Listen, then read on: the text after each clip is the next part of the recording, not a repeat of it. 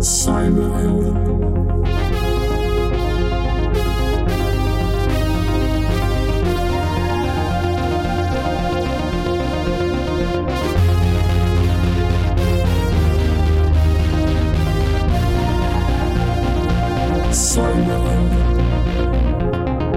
Welkom bij weer een nieuwe aflevering van Cyberhelden. De podcast waarin ik in gesprek ga met een gast die zich bezighoudt met de digitale dreiging. Mijn naam is Ronald Prins en deze keer ga ik in gesprek met Floor Janssen. Zij werkt bij de politie binnen het team Hightech Crime en je bent teamlead COPS en dat staat voor Cyber Offender Prevention Squad. Nou, hoef je dat niet meer te vertellen. Welkom. Ja, vette naam hè? Kan je eens vertellen, want het is een hele mooie naam, maar wat doet jouw team nou precies? Nou, mijn team ontwikkelt interventies voor daders en voor potentiële daders. Dus aan de ene kant richten we ons op de starters. We willen deze daders of potentiële daders afschrikken en bijsturen naar positieve keuzes.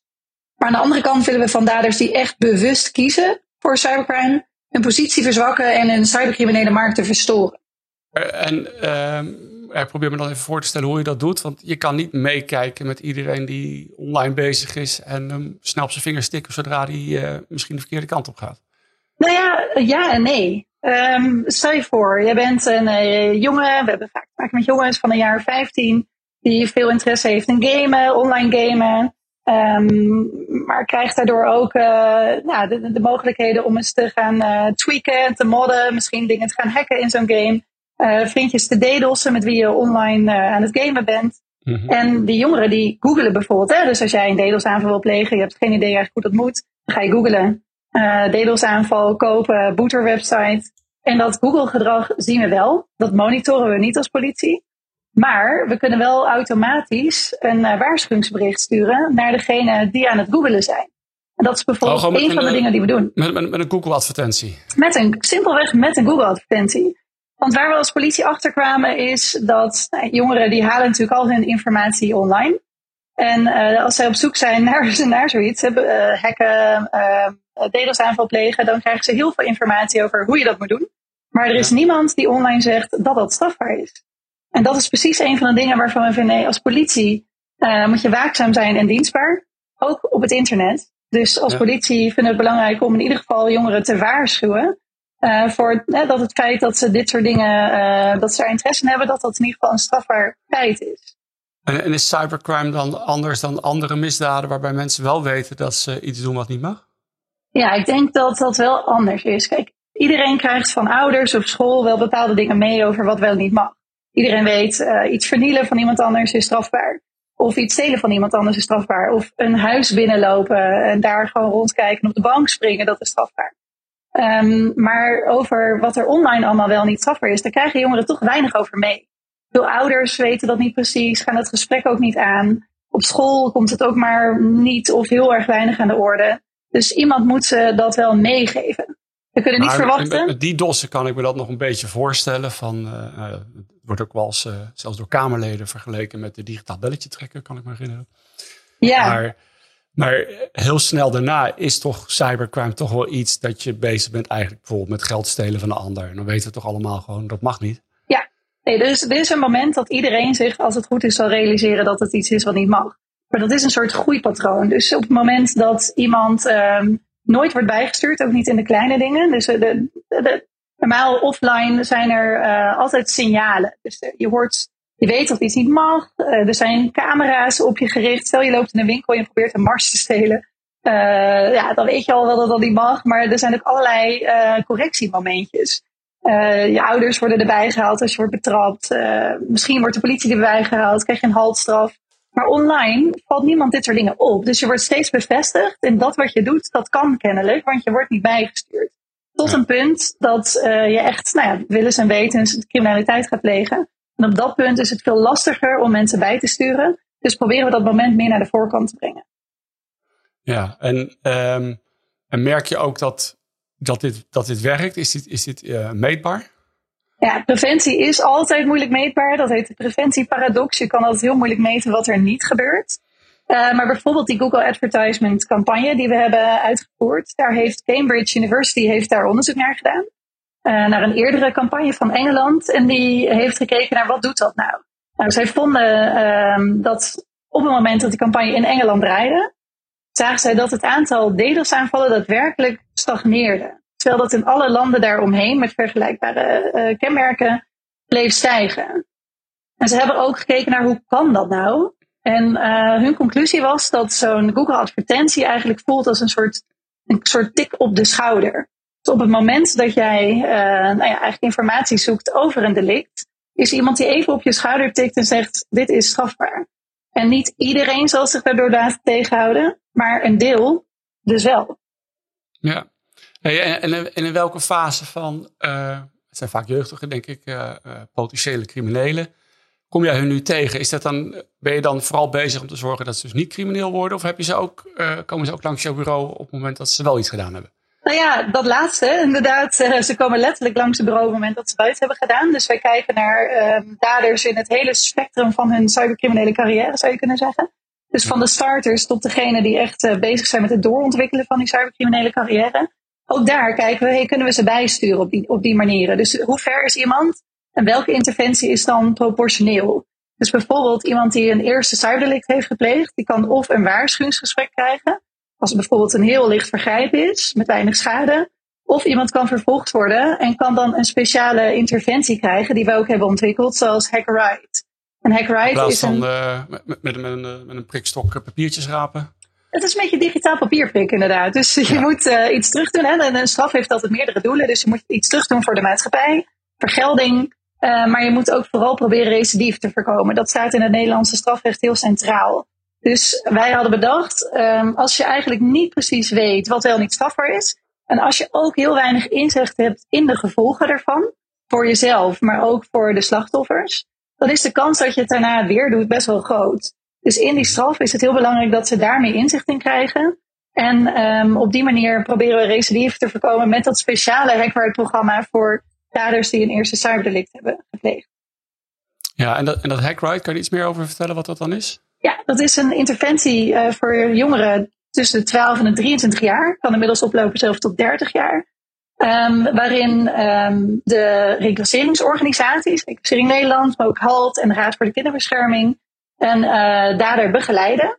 Met vooral dat oog dus op recidiefpreventie, maar ook schade zeg maar goed maken voor de maatschappij door iets terug te doen voor de maatschappij. En dat doen zij samen met cybersecurity bedrijven. Dus bij die reclasseringsteams is heel veel kennis aanwezig over hoe stuur je nou daders bij. Het zijn allemaal echt pedagogen. Maar er is heel weinig kennis over die cybersecurity. Want dat is natuurlijk echt domeinkennis. Hè? Je kan niet verwachten dat al die reclasseringsbegeleiders ook cybersecurity specialisten zijn.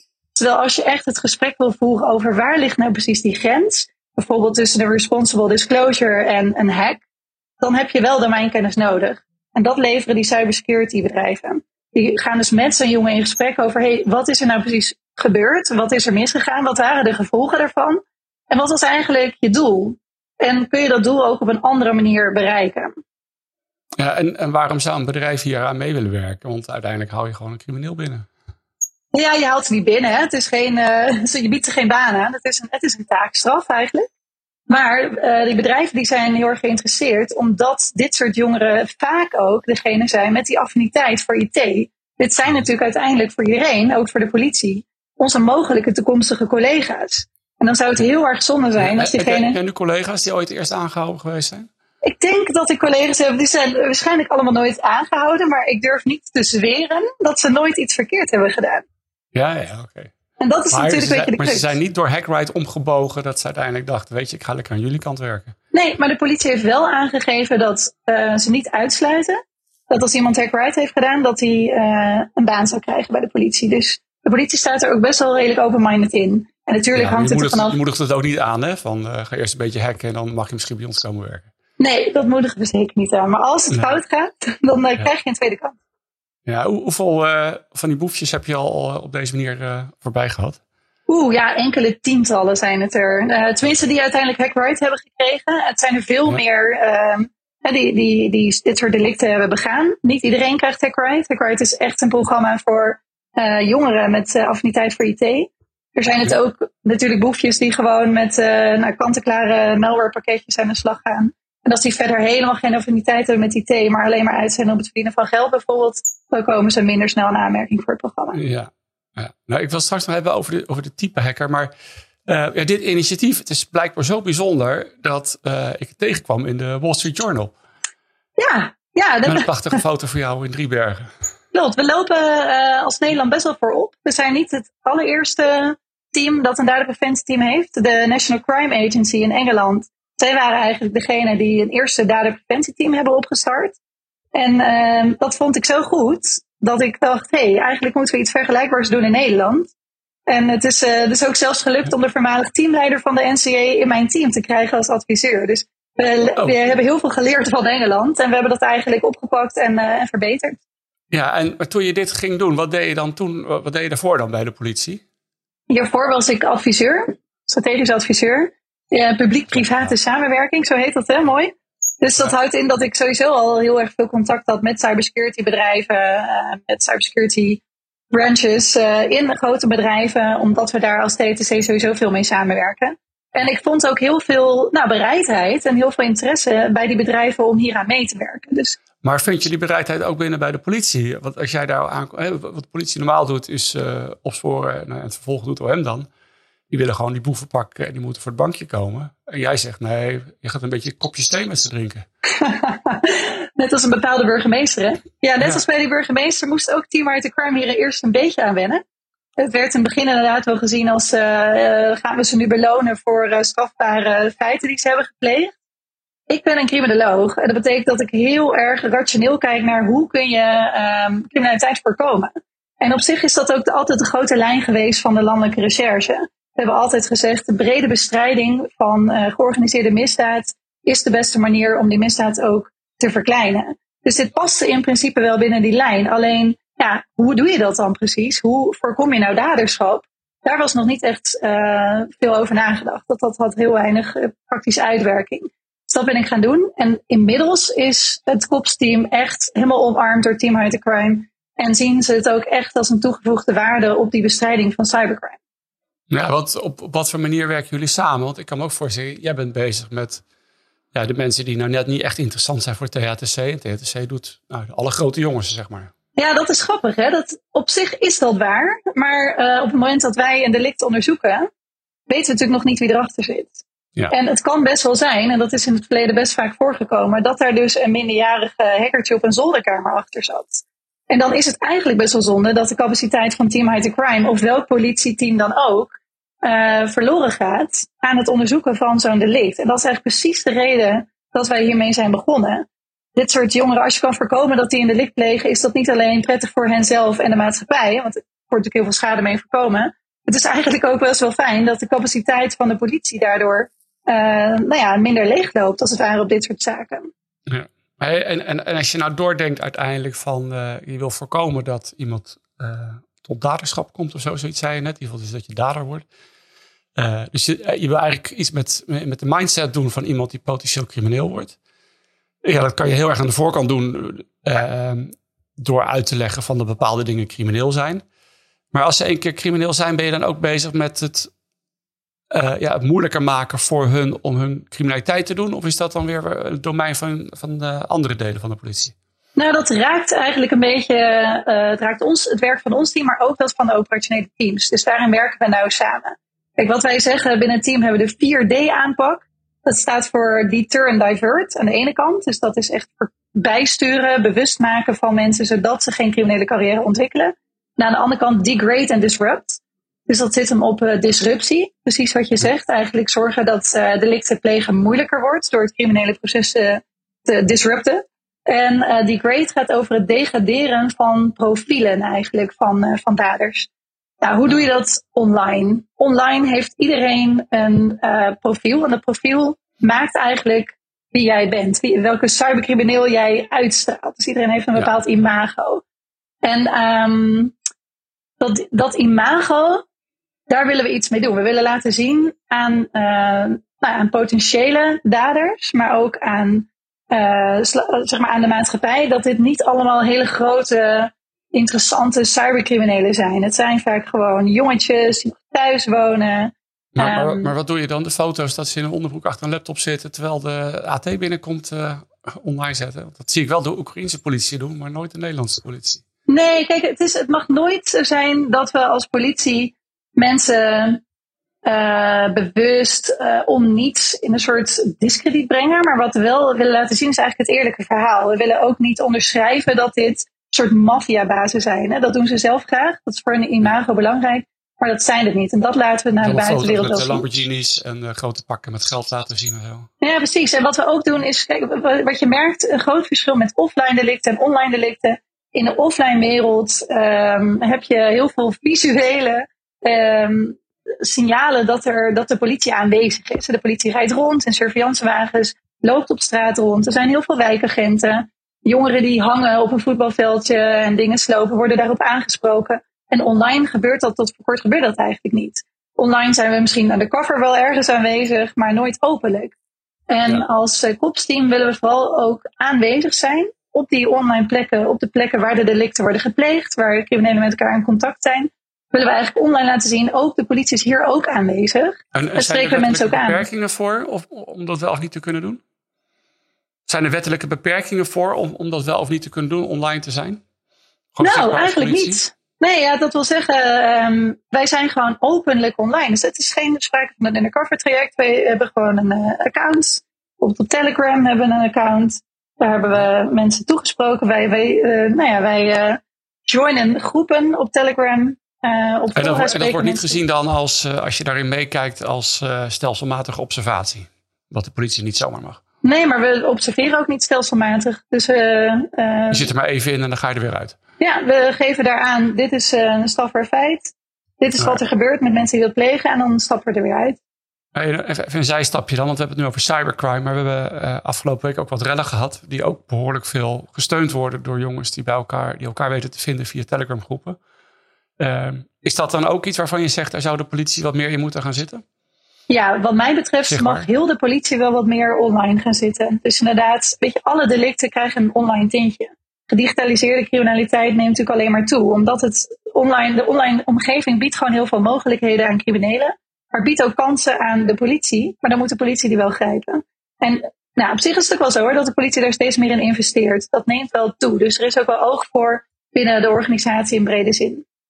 Maar als nu zo'n wijkagent in Rotterdam denkt, ja, ik kan op straat rondlopen, maar dan ben ik al te laat. Want dan moet ik mijn wapen bijna trekken. Kan hij nu zelfstandig dan beslissen, ik ga gewoon lekker in Telegram eens rondkijken waar al die jongens zitten en ik laat zien dat ik met ze meekijk? Ja, dat kan een heleboel. Wat je zegt, hè, er moet altijd goed gekeken naar worden. Ben ik nu bezig met bepaalde bijzondere opsporingsbevoegdheden? Daar moet ze natuurlijk altijd goed naar kijken. Maar dit juridische kader voor preventie is nog heel erg nieuw. Dus we zijn met z'n allen aan het onderzoeken, hoe zit het precies? Waar valt nou wat onder? Maar er mag veel meer dan wij denken. Ja, en hoe komt het dan dat het nog niet gebeurt, denk je? Ja, het is moeilijk te zeggen. Ik denk dat de politieorganisatie is heel groot. En daardoor denk ik niet altijd even adaptief. Nou zijn er best wel veel, vooral ook jonge collega's, die wel affiniteit hebben met die online wereld. Die krijgen gelukkig ook steeds meer de ruimte. Maar dan mag nog wel iets meer gestimuleerd worden wat mij betreft. Oké. En is dat ook een taak vanuit het COPS of staat het helemaal naast? Nou, we focussen met name echt op cybercrime, omdat het onze kerntaak is. Ja. Maar waar kan... adviseren we ook collega's als het gaat om andere delicten. We worden ook steeds meer gevonden door onze organisatie. Ja. Hey, de type hackers die je tegenkomt en waar je wat mee wil doen, vallen die in één vakje? Kan je zeggen, ja, het is altijd puistere jongetjes van 16 handig met computers en willen een beetje stoer doen? Nee, was het maar zo. Hè? Dat zou ons werk heel makkelijk maken. Maar cybercrime is natuurlijk ook echt een ongelooflijk containerbegrip. Er valt van alles onder. Dus we zien aan de ene kant wel echt, nou, ik noem het altijd maar inderdaad de klassieke hacker. Dus die achter een laptopje zit en zelf allerlei systemen, netwerk proberen binnen te dringen. Kijken hoe je iets kan tweaken, kan hacken. Die zijn er zeker, die zien we al heel lang. Maar wat daarbij komt is eigenlijk een veel bredere groep die, nou, ik noem ze altijd zij-instromers, die ofwel weinig weet van techniek, maar daar langzaam een beetje ingroeien doordat het steeds laagdrempeliger wordt. Of gewoon criminelen die ook al vaak een strafblad hebben. Die uit zijn op bijvoorbeeld het verdienen van geld. Of andere criminele doelen voor ogen hebben. En erachter komen dat je dat met in cyberspace of met bepaalde tooltjes ook heel makkelijk die doelen kan bereiken. Misschien wel makkelijker dan in de offline wereld. Ja, En dus dat zijn criminelen die eigenlijk eerst op straat rondliepen. Die gaan nu ook echt, die worden nu digitaal. Ja, het is voor hun gewoon, wat is de snelste weg naar snel geld verdienen, naar snel rijk worden? En als dat digitaal is... Voelen ze zich ook veiliger misschien online, omdat het anoniemer lijkt en ver weg. En je hoeft niet contact te hebben met je slachtoffer. Ja, het maakt het makkelijker. Kijk, ik denk dat de drempel om een oud vrouwtje te beroven van een tas veel hoger is, kan ik me zo voorstellen, dan iemand digitaal beroven. Want je ziet letterlijk het slachtoffer niet, je ziet die schade eigenlijk niet. En inderdaad, het gevoel van online anoniem zijn en onaantastbaar zijn, dat zien we bij iedereen terug. Ja. Zit er wel vrouwen tussen eigenlijk? Ja, die zitten er hoogstwaarschijnlijk tussen, maar die zijn zo slim. Dus die zien we inmiddels niet. Die worden gewoon minder snel gepakt. Ja. Is cybercrime niet heel bijzonder in de zin dat je soms ziet dat jongens in hun onschuld soms enorme schade hebben? Ik kan me nog herinneren bijvoorbeeld dat de banken in 2013 langdurig online niet meer bereikbaar waren bijvoorbeeld. Ja zeker. Nou, onschuld vind ik altijd een lastige term, hè, want ze zijn wel degelijk schuldig eraan. Alleen wat je wel ziet is dat er echt een discrepantie is tussen aan de ene kant het profiel van de dader en de motieven die iemand heeft om een bepaald delict te plegen en de schade aan de andere kant. Dus inderdaad, het voorbeeld wat je aanhaalt is een heel mooi voorbeeld ervan. Er waren een heleboel DDoS op banken, belastingdiensten. Er was heel veel stress bij die slachtoffers natuurlijk, schade. Het NCC was hier druk mee bezig. Iedereen zat hier bovenop. Er werd ook flink gespeculeerd. Iedereen nam op den duur aan dat het de Russen waren. En ondertussen zagen wij als politie dat het ging om een 17-jarige jongen die in Nederland woonde. En ja, hij heeft nog een interview gegeven met Volkskrant zelfs. En daarin gaf hij aan dat hij het deed voor de lol. En hij vond het dan ook juist, want het heeft meerdere dagen geduurd. Dus dan komt het in de media ook naar voren. Heeft hij toen niet gedacht van, deze impact had ik ook niet verwacht. Laat ik maar mee stoppen.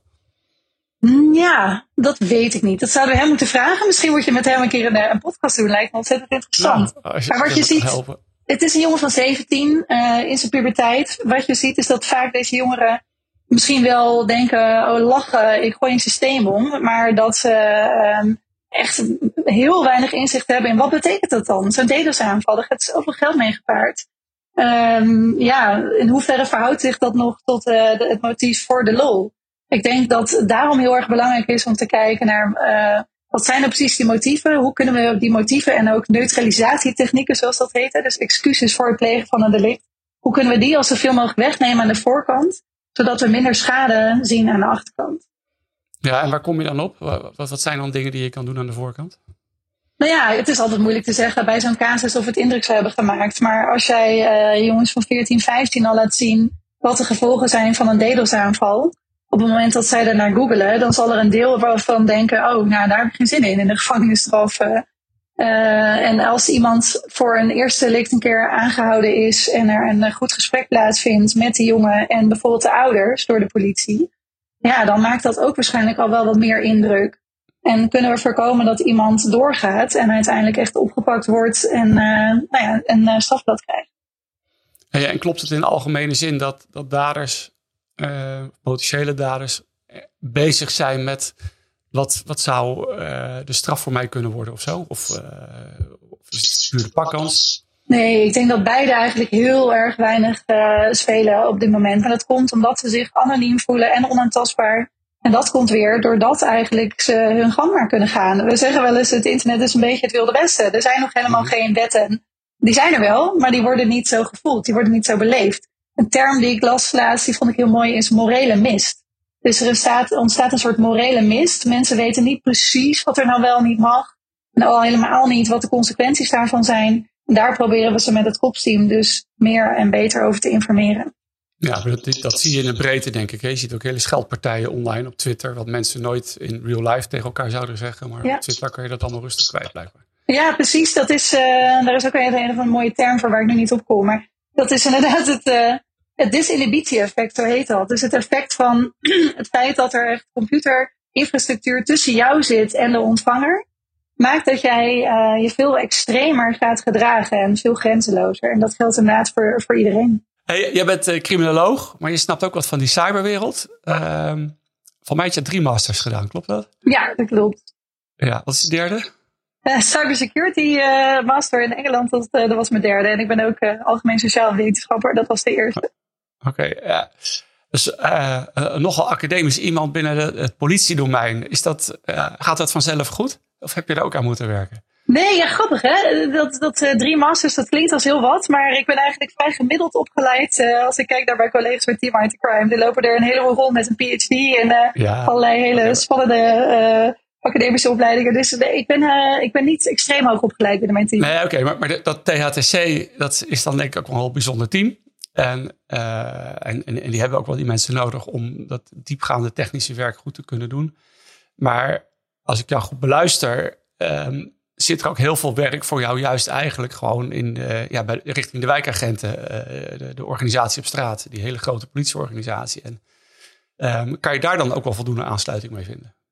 Ja, ik denk dat dat ook helemaal niet per se te maken heeft met een opleidingsniveau. Ik zie dit heel erg als een missie. Dus dat daderschap terugdringen. Daderschap voorkomen. En dat is een missie die ik net zo goed deel, misschien wel meer nog deel met een wijkagent, dan met andere academisch opgeleide mensen binnen de politieorganisatie. Mm. En in die missie weten we elkaar echt wel te vinden. Dus ik merk, er komen steeds meer digitaal wijkagenten bij de politie. Nou, dat is een initiatief wat ik echt van harte ondersteun.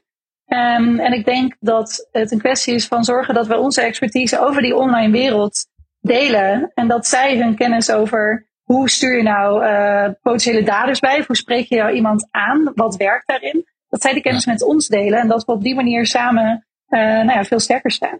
Ja. Ja, je zei een van de 4 D's waar jullie mee bezig zijn. Dat is disrupt. Als je nu kijkt naar het probleem van ransomware. Wat ik denk wel een van de grootste is. Hè? Dus echt zelfs vitale systemen worden onderuit gehaald. En kan echt grote maatschappelijke impact hebben. Zie je daar voor jezelf ook een rol in om dat tegen te gaan? Ja, wij kijken zeker ook mee op het thema ransomware. Want dat is natuurlijk inderdaad een van de grootste problemen van dit moment. Maar op welke manier we daarmee bezig zijn, daar kan ik nu nog niks over vertellen helaas. Want er loopt wat, maar dat kan je nog niet delen. Er loopt altijd wat, Ronald. Dus je bent bezig om Poetin angstig te maken, om vinger naar Nederland te wijzen. Dat zou mogelijk zijn. En we zijn heel ambitieus. Ja. Maar we hebben ons nog niet op Poetin gericht. Nee, oké. Hey, hoe groot is jouw team nu? Ons team bestaat nu uit 8 mensen. Dat is een kleine club waarmee we best wel effectief zijn. Ja, en want heel THTC, hoe groot is dat? Volgens mij bestaat THTC nu rond 130, 140 man ongeveer.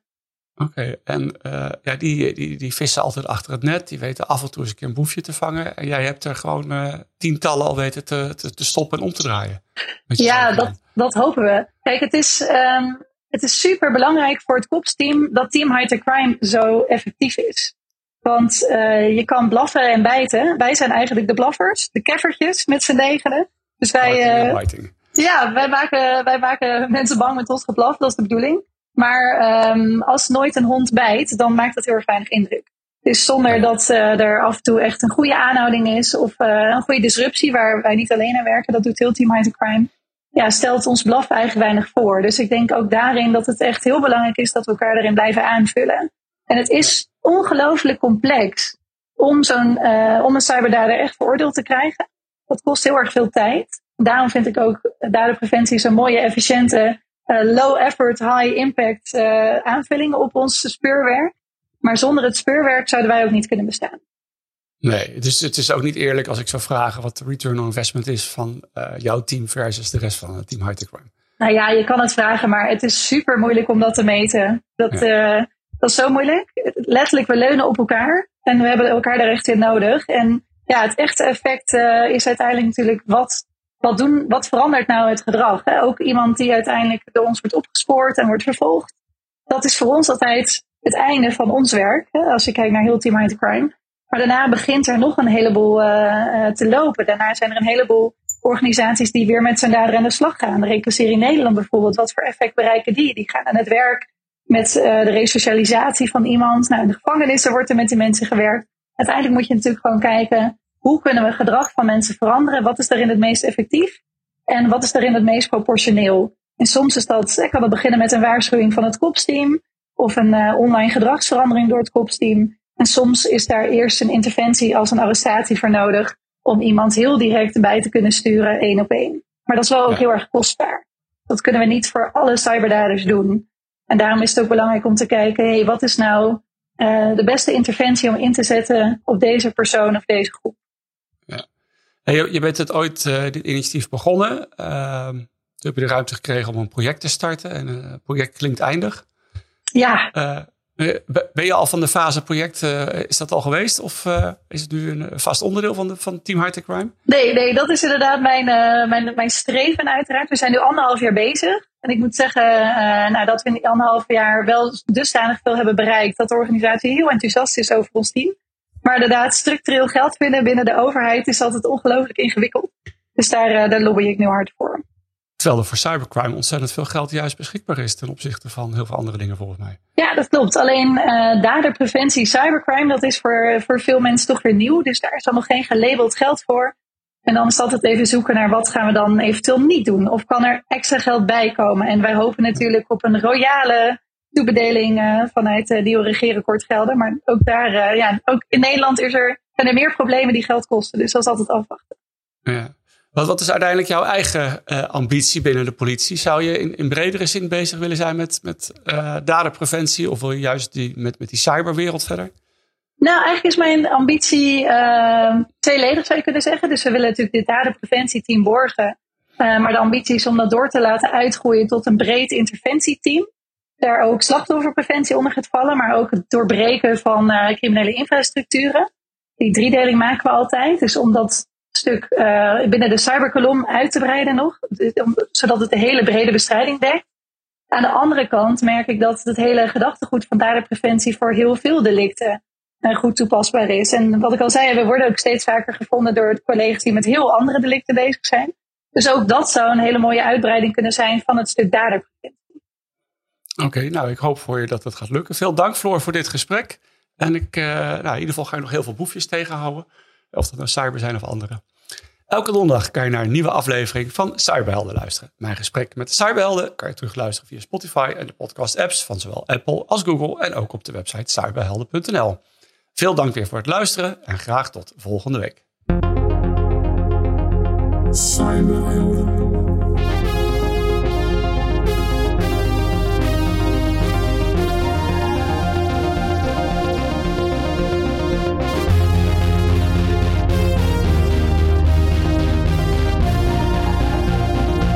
Cyberhelden.